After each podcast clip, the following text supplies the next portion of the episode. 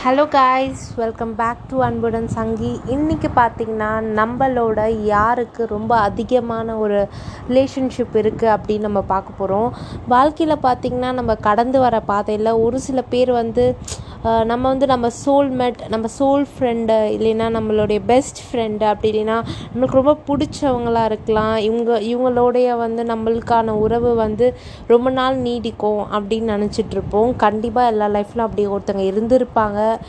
என்னென்ன என்ன நான் சொல்ல வரேன்னா நம்மளுக்கு யாருக்கும் ரிலேஷன்ஷிப் அதிகமாக இருக்குன்னு பார்த்தீங்கன்னா நம்ம நேரத்தோட மட்டும்தாங்க. நம்மளும் நம்மளுடைய டைமும் தான். நம்மளை சுற்றி இருக்கிறவங்களோடைய இருக்கிற ரிலேஷன்ஷிப்பை கம்பேர் பண்ணும்போது நம்ம நம்மளுடைய டைம் தாங்க அதிகமாக இருக்கும். நம்ம கஷ்டத்தில் இருந்தாலும் சரி சந்தோஷத்தில் இருந்தாலும் சரி கடைசியில் நம்ம நம்ம மட்டும்தாங்க. ஸோ அந்த டைம் அப்படிங்கிறது பார்த்திங்கன்னா நம்ம யூஸ்ஃபுல்லாக செலக்டிவாக வந்து நம்ம ஒரு பாசிட்டிவிட்டியோடு எதிர்கொள்ளும் போது கண்டிப்பாக அது வந்து நல்ல ஒரு ரிசல்ட்டு தான் நம்மளுக்கு வந்து கொடுக்க போகுது. இப்போ பார்த்தீங்கன்னா இப்போ நீங்கள் ஏதாவது ஒரு இதில் படிச்சுட்ருக்கலாம் மேபி படித்து முடிச்சிருக்கலாம். அப்போ வந்து நீங்கள் சொல்வீங்க அந்த டைமில் நான் நல்லா இருந்தேன் நல்லா இது பண்ணிகிட்டு இருந்தேன். இந்த டைம் எனக்கு சரியில்லை. மேபி அப்படி நீங்கள் திங்க் பண்ணலாம்.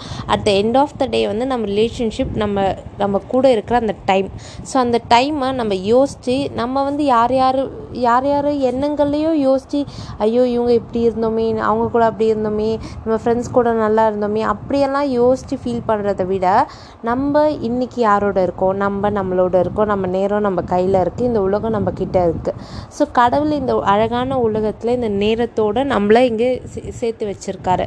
ஸோ இதை வந்து ஒரு பாசிட்டிவிட்டியாக நம்ம கையில் என்ன இருக்குது அப்படின்னு நினச்சி நம்ம வாழ ஆரம்பித்தோம் அப்படின்னாலே ஒவ்வொரு விஷயமும் அழகாக தாங்க தோணும். ஒரு ஃபெயிலியராக இருக்கட்டும் இல்லை ஒரு சக்ஸஸ் பீப்புளாகவே இருக்கட்டும்ங்க. அவங்க திரும்பியும் திரும்பியும் அந்த டைமை பயன்படுத்தினா தான் அந்த சக்ஸஸ் அவங்களால சஸ்டெயின் பண்ண முடியும்.